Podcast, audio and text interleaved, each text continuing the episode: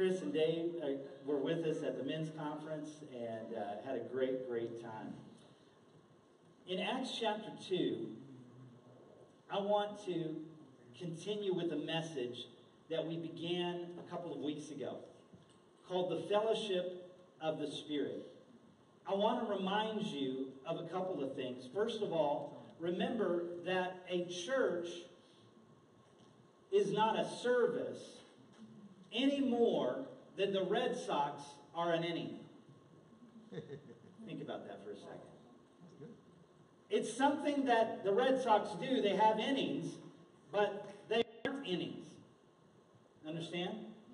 So church services are part of what we do, but it's not who we are. And yet we define so many times who we are as a church by what service we attend.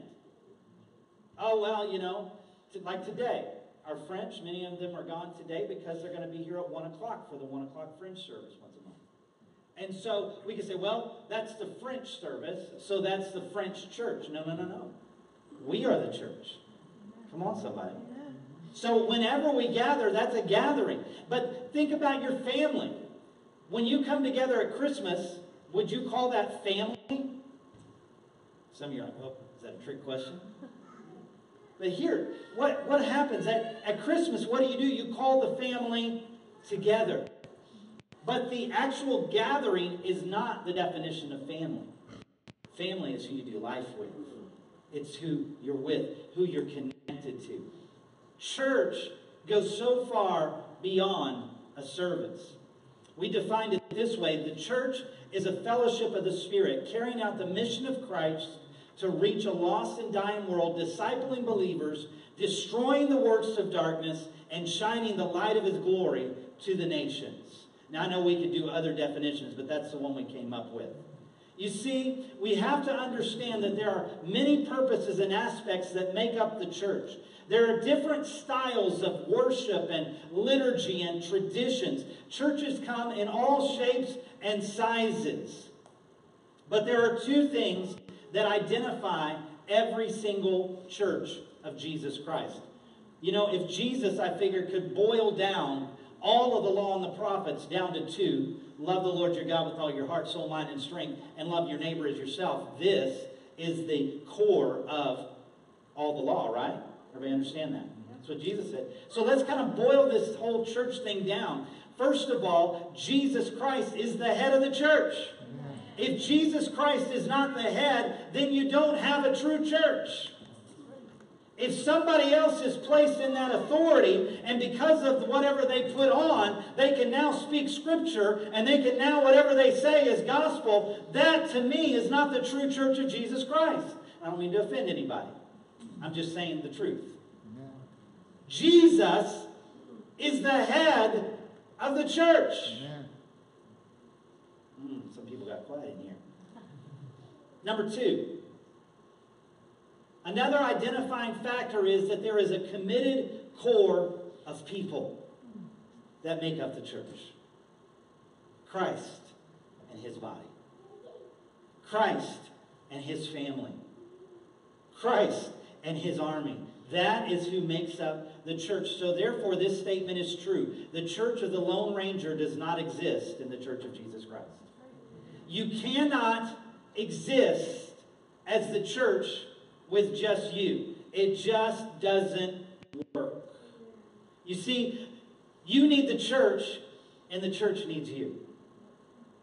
When, I, when I've been out door to door and knocking on doors and praying for people and doing different things, I, I'll run across people every once in a while and say, No, I don't go to church. I don't do church. I do church right here in my home. Just me, God, my Bible. That's it. That's all I need. And so one of the things after talking to them for a little bit, because it usually doesn't do any good to argue. So I just say, you know what? Here's the thing though. You may not think you need the church, but the church needs you. Now, I'm saying a little tongue in cheek because hopefully they'll come humbly. But I'm just saying that we need the church and the church needs us because we are the family of God. Acts chapter 2 verse 42 continues. They devoted themselves to the apostles' teaching and to fellowship and to the breaking of bread and to prayer. We talked about these a couple of weeks ago, that about the aspect of koinonia, which means fellowship, community, collection, joint participation, communion, association, intimacy, and partnership. That's, that's all the English words that we can pack into one Greek word, koinonia, or fellowship. There's so much. There's so many characteristics. They, they devoted themselves. They proskarterio, which means to continue steadfastly, give oneself to continually, to adhere to, to be steadfastly attentive to. What were those areas? To the apostles' teaching, to discipleship, to growth, to fellowship, to the community of the believers, to the Lord's Supper. And we spent a lot of times on, on that two weeks ago. But there's one thing we didn't get to, and that's they devoted themselves to prayer. Everybody say prayer. Acts chapter 2, 42 states that the early church was devoted to prayer, which the word prayer there means addressed to God, a place set apart or situated for the offering of prayer. A synagogue or a place in the open where Jews gathered for prayer when they had no synagogue. Wow. That's the meaning of the word prayer in Acts 2 42. You see, it wasn't just that they bowed down and they talked to God, it was that they came together to address God with their needs and with waiting on instructions for what to do next. They said, God, what are we going to do next? Often in, this, in the New Testament, you see that. They, they, they sought the Lord in prayer for where they were to go next, what they were to do. But before we get more into the church, as far as the New Testament church, I want to look at what Jesus said about his house. And understanding the meaning of the word prayer, this makes so much more sense now. In Matthew 21 13, Mark 11 17, Luke 19 46, Jesus said, My house will be a house of prayer for all nations. Can we read that together? Not all the scripture verses. Start at Jesus, all right? Jesus said, My house will be a house of prayer for all nations. You see, there's, there's two things there that you need to see. How many of you know sometimes in Scripture, it's, it's when you're looking for a meaning, it's like understanding two sides of a coin. It's the same coin, but there's two sides to it. It's not a different coin, there's just two sides to it. And here's the two sides to this, to what Jesus was saying. First of all, Jesus is looking for a people who pray for all nations. Do you hear it? He's looking for a people who will pray for the nations. If we get so caught up in what's happening only in our nation, only in what's happening in our people group, then we're missing the purpose that Jesus had for the church. He says we need to come together and pray for all nations. I remember in Bible college, one of my favorite things, I had there were several things that were favorite. My number one favorite thing was meeting a young woman named Joni Farina. That was my number one favorite thing. But there were some other favorites. One of them was early on, before I ever met Joni, I found out about these things on Monday night that were called prayer. Were called prayer groups for nations. And so we would come together on Monday nights and we would be either given a nation or we would choose a nation. And I just decided I'll go wherever they choose. If you want to go to a nation, then you can go to that one and pray for that. I said, hey, where do you want me to go? And the one that I went to was Germany. Now, some of you kids don't know this, but at one point, uh, Germany was a closed nation, at least half of it. And in order for that half, for a missionary to go into that half of Germany, you had to smuggle or be smuggled into that half to go preach the gospel in that part of Germany. In fact, Berlin was even split. Anybody remember that? Anybody remember those days? So, can I just say this real quick? Students from CFNI and SAGU and ORU, hear me. There are no closed nations to God. Let me say that again. there are no closed nations to God.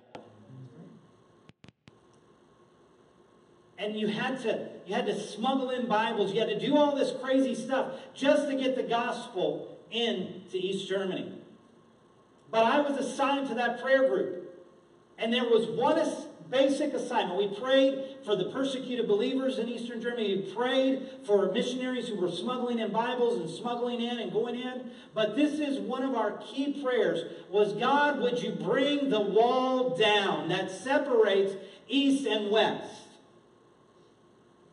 some of you don't even know what I'm talking about. You have to go back to your history books. And that was our prayer. That my group, we prayed that. And do you know?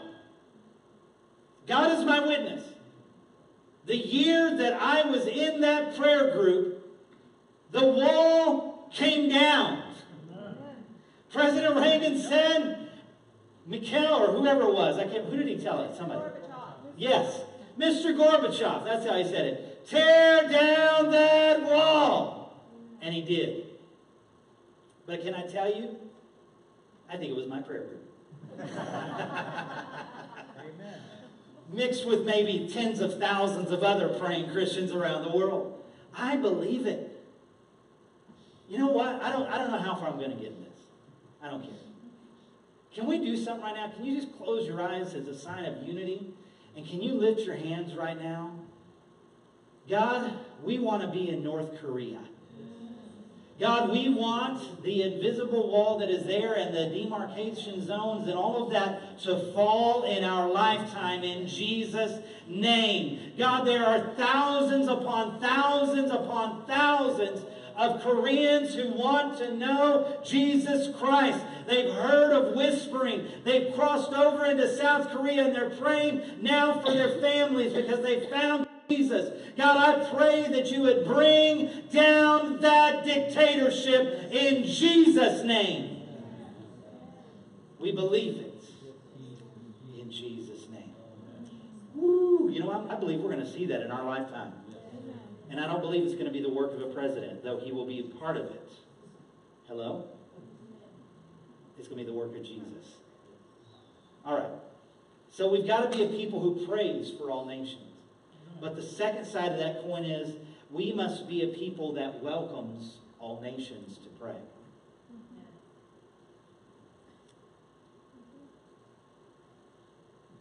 If we're going to be a true New Testament church, New Day Church, we've got to be a church that welcomes all nations to pray.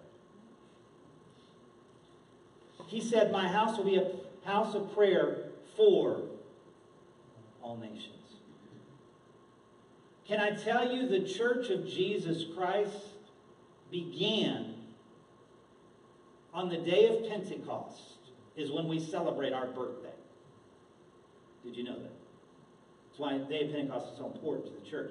Because we began, the church was birthed in that time, in that moment of the outpouring of the Holy Spirit. But how many nations were saved that day? How many people groups, how many languages were spoken in that day. Why did Jesus choose the day of Pentecost to begin his church? One of the reasons is because he knew that there was going to be a great harvest among the nations. When we look to Jesus, when we look to the New Testament church, we understand that we've got to welcome all nations to pray. And you say, but Pastor, I don't understand the language. I don't understand. It doesn't matter. When you join together in prayer, the language becomes prayer. That's it. That's the language you need to know. But can I include one more language? And that's the language of love. When we begin to love and embrace other nations, we will see, we will see the power of God flowing. You see, the enemy wants to keep us from praying together because he knows that our faith filled, unified prayers will shake the nations. I'm going to say that again. The enemy wants to keep us from praying together because he knows that our faith filled, unified prayers will shake the nations. I believe when we come to pray, when we gather to pray, when we put our arms around each other and pray, when we come specifically to a, a, special called prayer meeting, I'm telling you something happens whether you see it with your eyes or not. I can be honest with you and say this. I've wasted a lot of time in my life. Anybody say I agree to that? There's been a lot of things I've wasted time on. But there's something I have never wasted a moment on, and that's prayer. I've never gone away from prayer and said, oh, man, that was such a waste of time. now, I will tell you, I have gone away from prayer and thought, did anything happen in that moment? Uh-huh. I didn't feel anything, but I know something was accomplished. When God's people pray, things happen. The New Testament church understood that. And this is a non negotiable if we're going to be a New Testament church. Acts 4:31 says just as an example, after they prayed the place where they were meeting was shaken and they were all filled with the Holy Spirit and spoke the word of God boldly. And watch this. Kind of wrapping these first four things. Learning together grows us. Loving each other encourages us. Eating together strengthens us. Praying together empowers us. When we pray together, there's power in that. Can I just ask one more question before I leave this? Have you ever prayed for something on your own?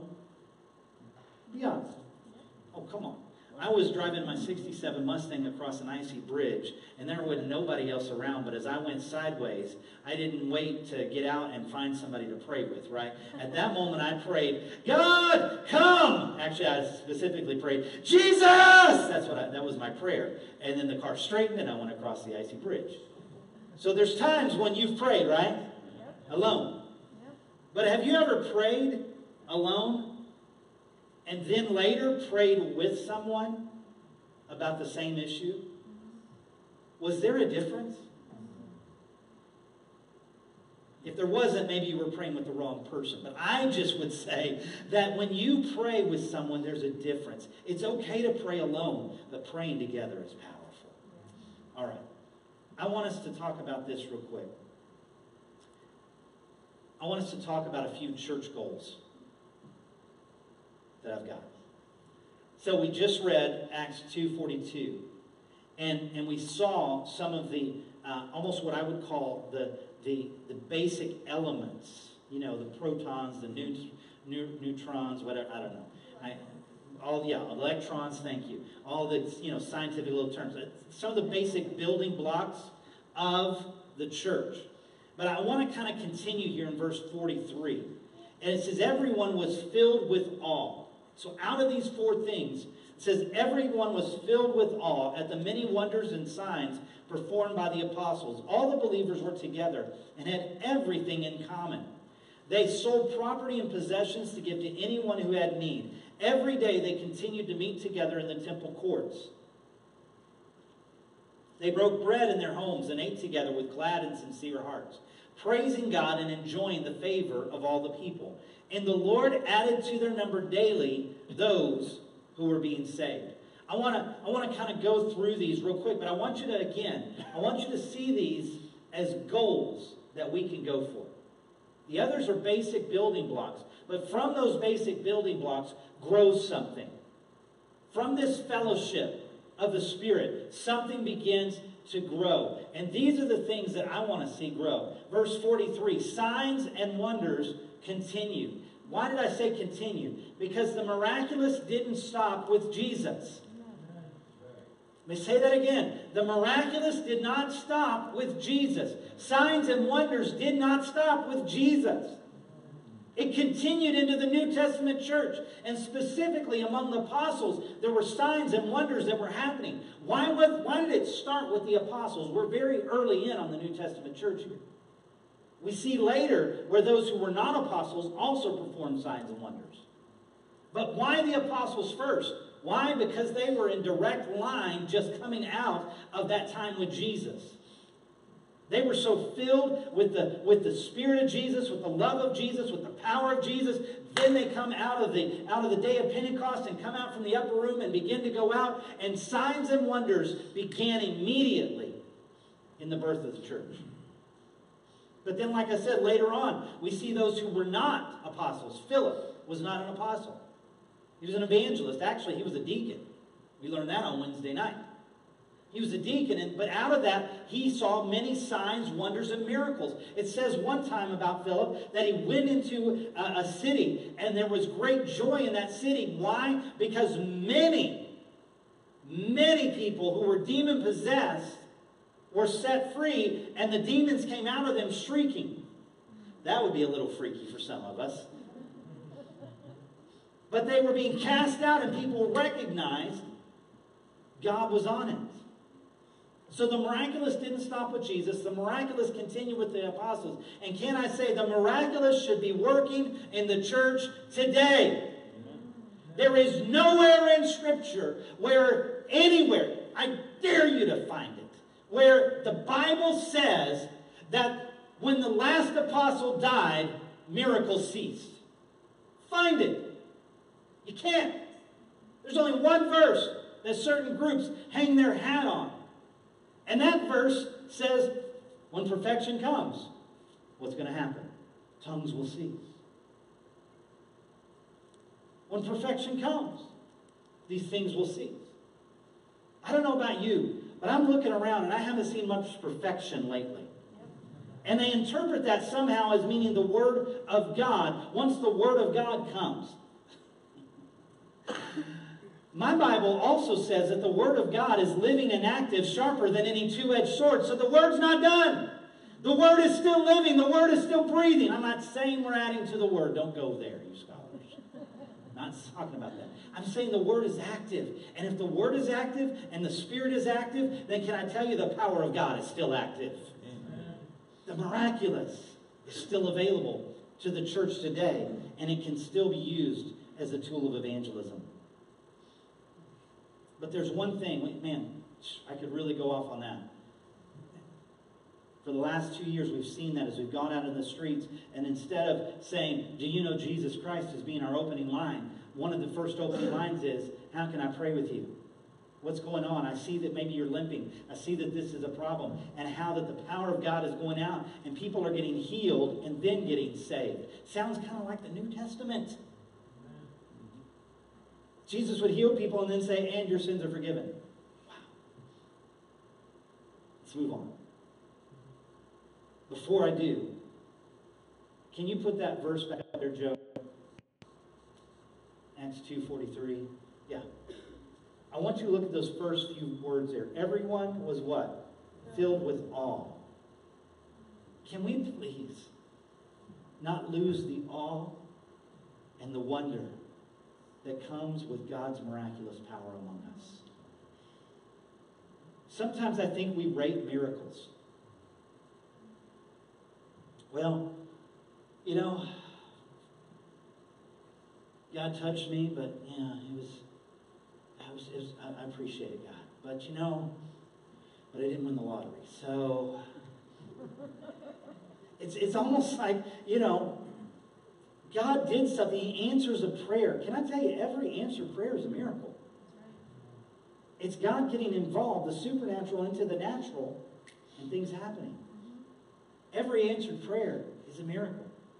Let's not lose the awe and the wonder of God in that. I want to keep moving. Verse 44, let's look at it. All the believers were together and had everything in common. Unity was common. And I just briefly want to say about unity because we've talked about it a lot. But unity does not mean uniformity. Let that sit for a second.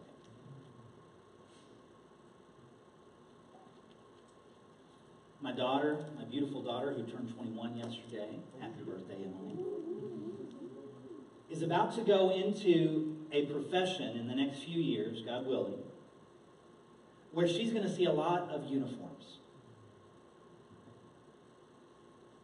where each doctor's office or hospital is going to tell her, here's your, what do they call them? Scrubs. And depending on the doctor's office, depending on the hospital, she may be able to wear some fun scrubs. But since she's going to be the doctor, she's probably going to be the one telling them what to wear. I don't know.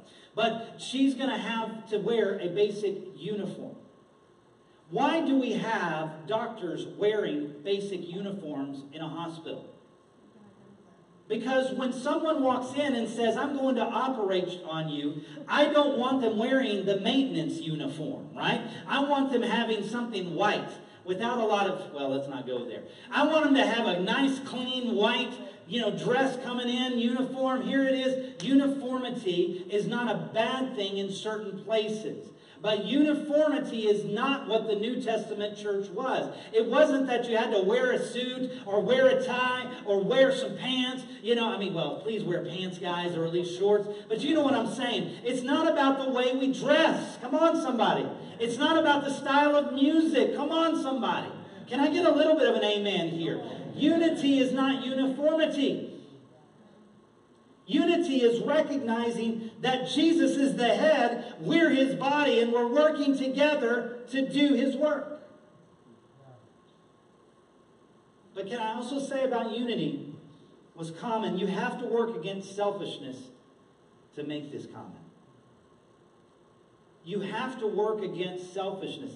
I'll be honest with you, it, it really does go against your flesh nature to come into unity doesn't it? Mm-hmm. To work together.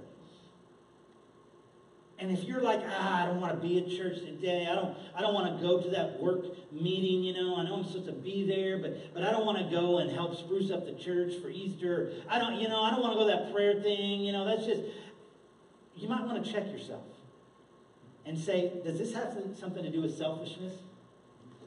Because I want to go to the movie instead, or I want to be able, I mean, nothing wrong with some of those things, but we have to recognize that we're working against selfishness. We're working against the flesh nature when we're coming together.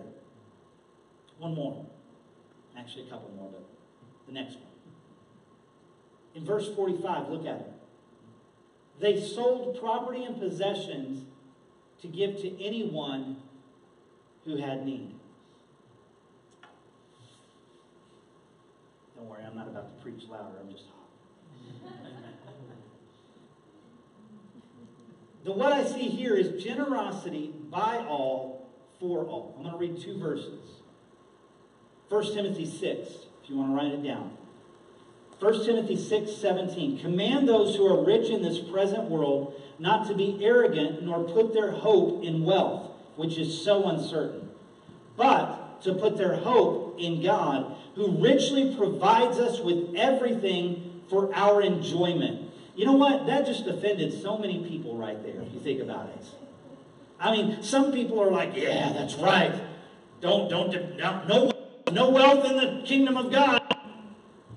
Let us not love with words or speech, but with actions and in truth.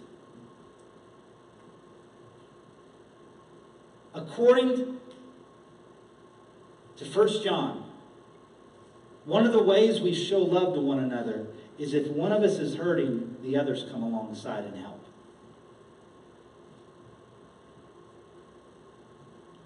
If one of us is struggling, the others come alongside and say, How can I help? Now, can I tell you, I know this because of being in the ministry for a little while, that there are times when people don't know what the needs of others are. That's true. And people get bitter and say, well, they didn't, they didn't come and help me. They didn't come to my rescue. They didn't come and see me. They didn't come. And, and sometimes we don't know. I, I'm, I'm being so truthful here. There, there was a while, there was a period in our church life where literally someone would go to the hospital, stay for three days, and then come home, and then the next Sunday tell me about it. I'm telling you the truth. And I, and I finally had to start saying publicly as well as privately, would you please let me know beforehand? That would be nice. Why? Because if I can, I want to be there. If I can't, I want to send somebody. I want somebody else to pray with, to just surround the love. Come on. So sometimes we've got to express the need, and that's a pride issue. Hello? So we got to kind of break down that pride issue and be able to be open and say, hey, could you help me out? This is a great example right here. I was thirsty today. Some of you are like, yeah, I want some of that right now. I'm talking, so I'll, I'll, I'll use it right now.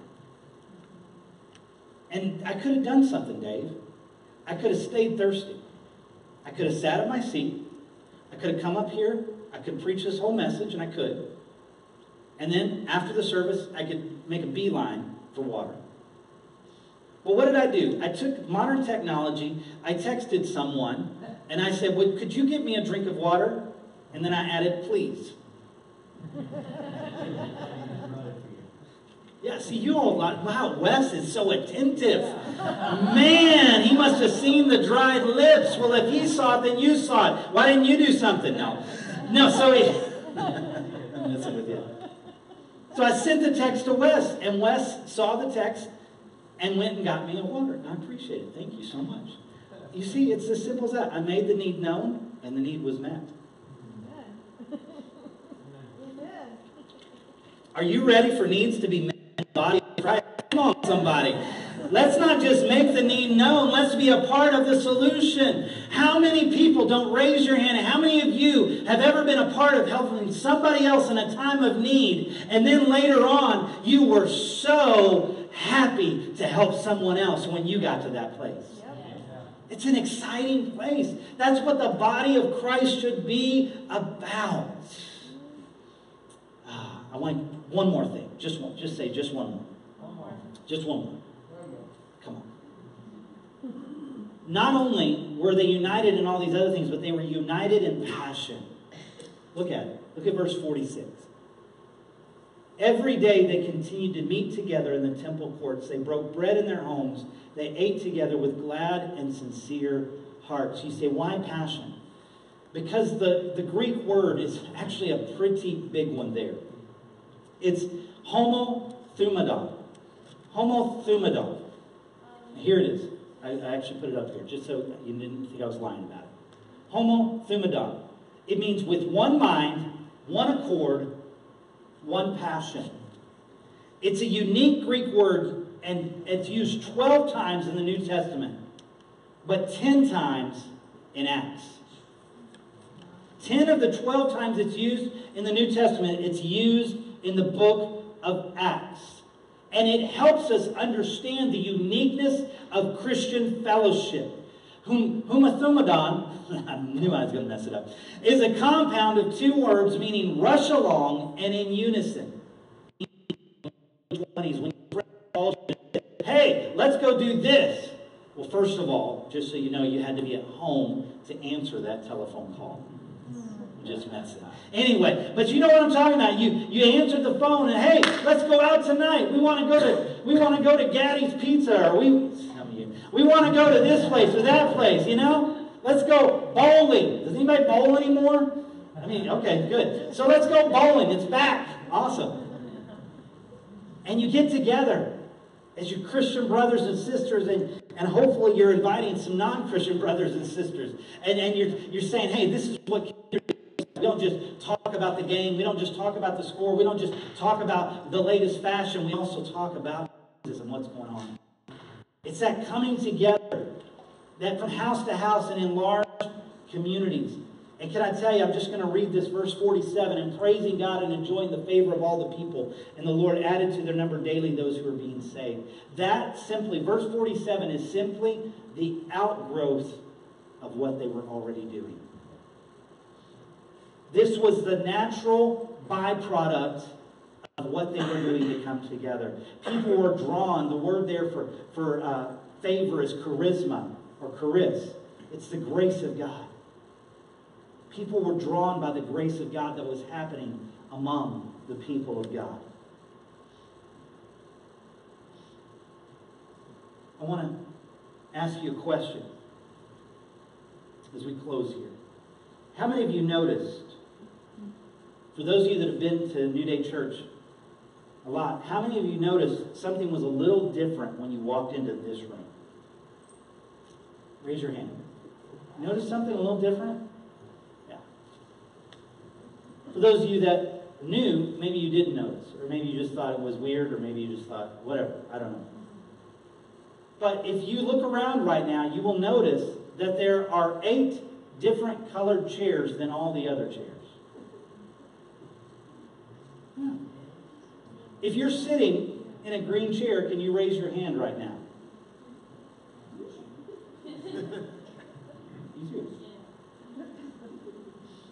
a couple of people, when we were putting them in, put your hands down. A couple of people, when we were putting them in, they were like, What are you doing? And started messing with them.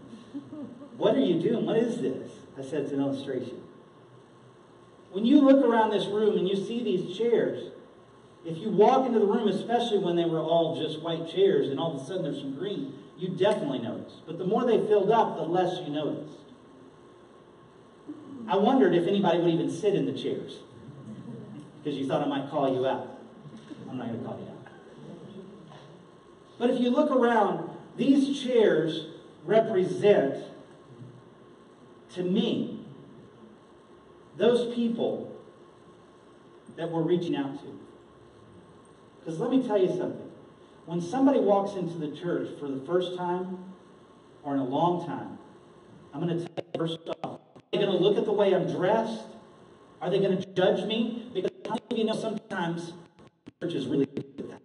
Why? Because if we do that, somebody's going to do that to us. With the same measure you use to pour out judgment, it will be measured to you. That's, what is that, Jesus, I think he said What am I trying to say? I'm trying to say when we look at these years over this next two weeks, I want us to think about the people that are going to fill those chairs.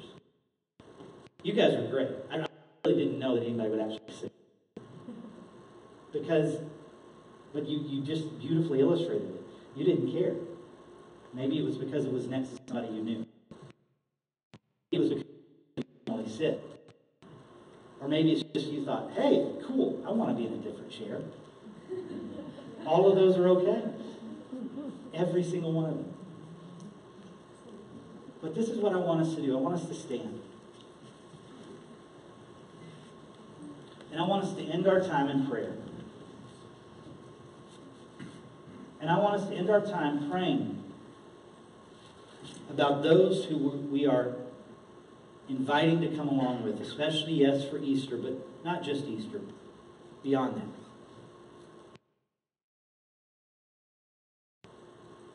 And here's what we're going to do we're going to call out their name, but we're going to do it in this fashion.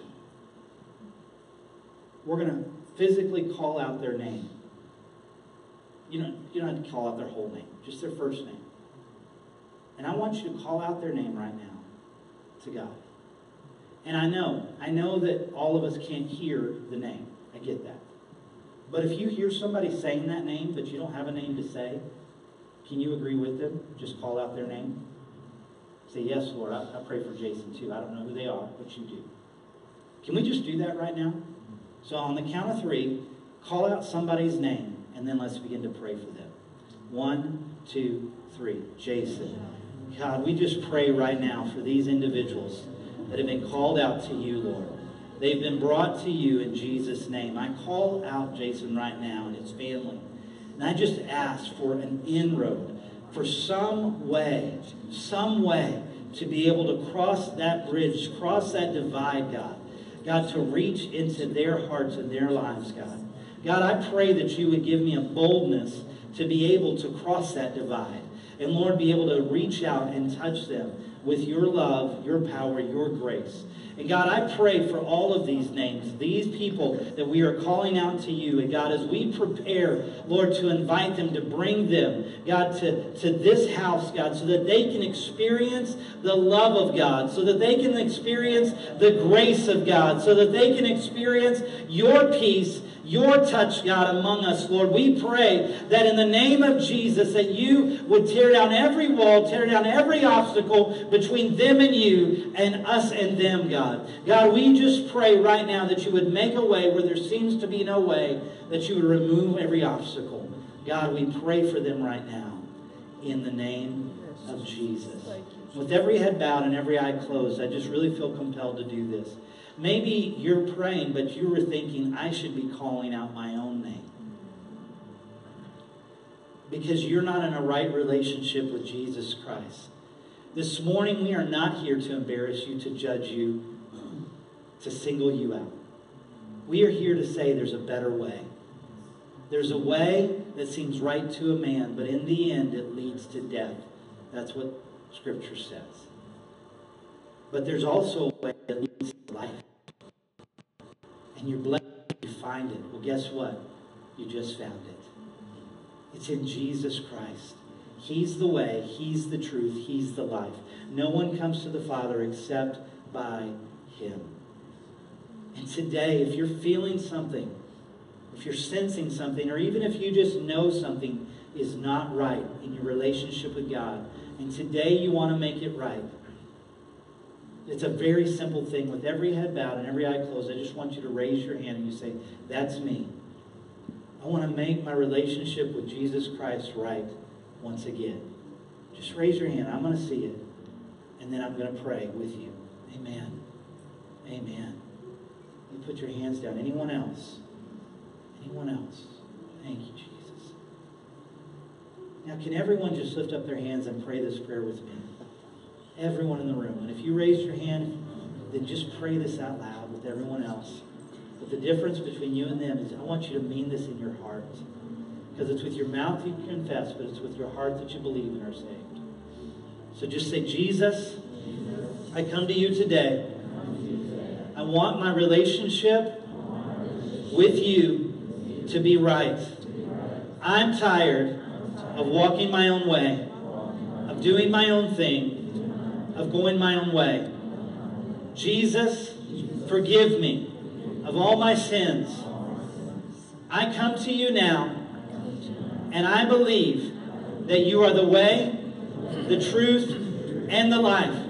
No one comes to the Father except through you, Jesus.